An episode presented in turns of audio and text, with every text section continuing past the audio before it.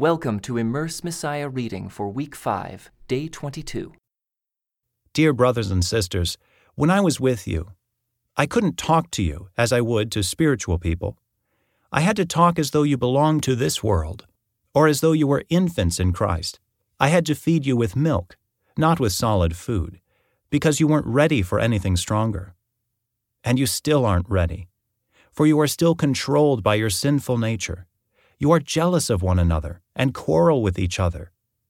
Doesn't that prove you are controlled by your sinful nature? Aren't you living like people of the world? When one of you says, I'm a follower of Paul, and another says, I follow Apollos, aren't you acting just like people of the world? After all, who is Apollos? Who is Paul? We are only God's servants, through whom you believed the good news. Each of us did the work the Lord gave us. I planted the seed in your hearts, and Apollos watered it. But it was God who made it grow. It's not important who does the planting or who does the watering. What's important is that God makes the seed grow. The one who plants and the one who waters work together with the same purpose, and both will be rewarded for their own hard work. For we are both God's workers, and you are God's field. You are God's building. Because of God's grace to me, I have laid the foundation like an expert builder. Now others are building on it. But whoever is building on this foundation must be very careful. For no one can lay any foundation other than the one we already have Jesus Christ. Anyone who builds on that foundation may use a variety of materials gold, silver, jewels, wood, hay, or straw. But on the judgment day, fire will reveal what kind of work each builder has done. The fire will show if a person's work has any value. If the work survives, that builder will receive a reward. But if the work is burned up, the builder will suffer great loss. The builder will be saved, but like someone barely escaping through a wall of flames. Don't you realize that all of you together are the temple of God, and that the Spirit of God lives in you? God will destroy anyone who destroys this temple. For God's temple is holy, and you are that temple. Stop deceiving yourselves. If you think you are wise by this world's standards, you need to become a fool to be truly wise. For the wisdom of this world is foolishness to God. As the Scriptures say, He traps the wise in the snare of their own cleverness. And again, the Lord knows the thoughts of the wise, he knows they are worthless. So don't boast about following a particular human leader, for everything belongs to you, whether Paul, or Apollos, or Peter, or the world, or life and death, or the present and the future. Everything belongs to you, and you belong to Christ, and Christ belongs to God. So look at Apollos and me as mere servants of Christ who have been put in charge of explaining God's mysteries. Now, a person who is put in charge as a manager must be faithful. As for me, it matters very little how I might be evaluated by you or by any human authority. I don't even trust my own judgment on this point. My conscience is clear, but that doesn't prove I'm right. It is the Lord Himself who will examine me and decide. So don't make judgments about anyone ahead of time before the Lord returns. For he will bring our darkest secrets to light, and will reveal our private motives. Then God will give to each one whatever praise is due. Dear brothers and sisters, I've used Apollos and myself to illustrate what I've been saying. If you pay attention to what I've quoted from the Scriptures, you won't be proud of one of your leaders at the expense of another.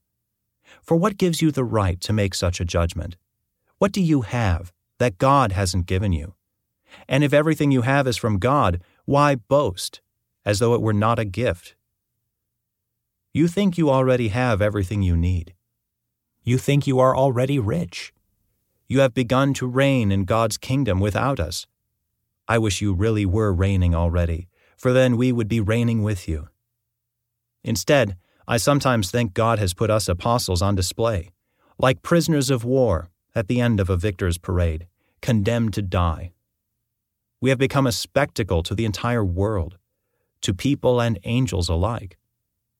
Our dedication to Christ makes us look like fools. But you claim to be so wise in Christ.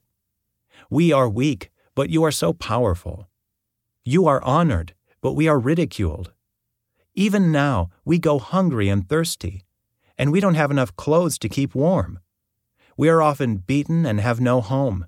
We work wearily with our own hands to earn our living. We bless those who curse us. We are patient with those who abuse us. We appeal gently when evil things are said about us. Yet, we are treated like the world's garbage, like everybody's trash, right up to the present moment. I'm not writing these things to shame you, but to warn you as my beloved children. For even if you had 10,000 others to teach you about Christ, you have only one spiritual father. For I became your father in Christ Jesus when I preached the good news to you. So I urge you to imitate me. That's why I have sent Timothy my beloved and faithful child in the Lord. He will remind you of how I follow Christ Jesus, just as I teach in all the churches wherever I go. Some of you have become arrogant, thinking I will not visit you again, but I will come, and soon, if the Lord lets me. And then I'll find out whether these arrogant people just give pretentious speeches, or whether they really have God's power. For the kingdom of God is not just a lot of talk, it is living by God's power. Which do you choose? Should I come with a rod to punish you? Or should I come with love and a gentle spirit? I can hardly believe the report about the sexual immorality going on among you, something that even pagans don't do. I'm told that a man in your church is living in sin with his stepmother. You are so proud of yourselves but you should be mourning in sorrow and shame. And you should remove this man from your fellowship. Even though I am not with you in person, I am with you in the Spirit. And as though I were there, I have already passed judgment on this man, in the name of the Lord Jesus. You must call a meeting of the church. I will be present with you in spirit, and so will the power of our Lord Jesus. Then you must throw this man out, and hand him over to Satan, so that his sinful nature will be destroyed, and he himself will be saved on the day the Lord returns. Your boasting about this is terrible. Don't you realize that this sin is like a little yeast that spreads through the whole batch of dough? Get rid of the old yeast by removing this wicked person from among you. Then you will be like a fresh batch of dough made without yeast, which is what you really are. Christ, our Passover lamb, has been sacrificed for us. So let us celebrate the festival, not with the old bread of wickedness and evil, but with the new bread of sincerity and truth. When I wrote to you before, I told you not to associate with people who indulge in sexual sin. But I wasn't talking about unbelievers who indulge in sexual sin, or are greedy, or cheat people, or worship idols. You would have to leave this world to avoid people like that. I meant that you are not to associate with anyone who claims to be a believer, yet indulges in sexual sin, or is greedy, or worships idols, or is abusive, or is a drunkard, or cheats people. Don't even eat with such people. It isn't my responsibility to judge outsiders, but it certainly is your responsibility to judge those inside the church who are sinning. God will judge those on the outside. But as the Scriptures say, you must remove the evil person from among you. When one of you has a dispute with another believer, how dare you file a lawsuit and ask a secular court to decide the matter instead of taking it to other believers? Don't you realize that someday we believers will judge the world? And since you are going to judge the world, can't you decide even these little things among yourselves? Don't you realize that we will judge angels? So you should surely be able to resolve ordinary disputes in this life. If you have legal disputes about such matters, why go to outside judges who are not respected by the church? I'm saying this to shame you. Isn't there anyone in all the church who is wise enough to decide these issues? But instead, one believer sues another, right in front of unbelievers. Even to have such lawsuits with one another is a defeat for you. Why not just accept the injustice and leave it at that? Why not let yourselves be cheated? Instead, you yourselves are the ones who do wrong and cheat even your fellow believers. Don't you realize that those who do wrong will not inherit the kingdom of God? Don't fool yourselves. Those who indulge in sexual sin, or who worship idols, or commit adultery, or are male prostitutes, or practice homosexuality, or are thieves, or greedy people, or drunkards, or are abusive, or cheat people. None of these will inherit the kingdom of God. Some of you were once like that. But you were cleansed. You were made holy. You were made right with God by calling on the name of the Lord Jesus Christ and by the Spirit of our God. You say, I am allowed to do anything. But not everything is good for you. And even though I am allowed to do anything, I must not become a slave to anything. You say, Food was made for the stomach and the stomach for food. This is true, though some day God will do away with both of them. But you can't say that our bodies were made for sexual immorality. They were made for the Lord, and the Lord cares about our bodies and God will raise us from the dead by His power, just as He raised our Lord from the dead. Don't you realize that your bodies are actually parts of Christ? Should a man take his body, which is a part of Christ, and join it to a prostitute? Never. And don't you realize that if a man joins himself to a prostitute, he becomes one body with her? For the scriptures say, the two are united into one. But the person who is joined to the Lord is one spirit with him. Run from sexual sin. No other sin so clearly affects the body as this one does. For sexual immorality is a sin against your own body. Don't you realize that your body is the temple of the Holy Spirit who lives in you and was given to you by God? You do not belong to yourself for God bought you with a high price. So you must honor God with your body.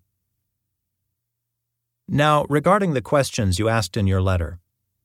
Yes, it is good to abstain from sexual relations. But because there is so much sexual immorality, each man should have his own wife, and each woman should have her own husband. The husband should fulfill his wife's sexual needs, and the wife should fulfill her husband's needs. The wife gives authority over her body to her husband, and the husband gives authority over his body to his wife. Do not deprive each other of sexual relations, unless you both agree to refrain from sexual intimacy for a limited time, so you can give yourselves more completely to prayer. Afterward, you should come together again, so that Satan won't be able to tempt you because of your lack of self control. I say this as a concession not as a command. But I wish everyone were single, just as I am. Yet each person has a special gift from God, of one kind or another. So I say to those who aren't married, and to widows, it's better to stay unmarried, just as I am. But if they can't control themselves, they should go ahead and marry. It's better to marry than to burn with lust. But for those who are married, I have a command that comes not from me, but from the Lord. A wife must not leave her husband. But if she does leave him, let her remain single, or else be reconciled to him. And the husband must not leave his wife. Now I will speak to the rest of you, though I do not have a direct command from the Lord. If a fellow believer has a wife who is not a believer, and she is willing to continue living with him, he must not leave her. And if a believing woman has a husband who is not a believer, and he is willing to continue living with her, she must not leave him. For the believing wife brings holiness to her marriage, and the believing husband brings holiness to his marriage.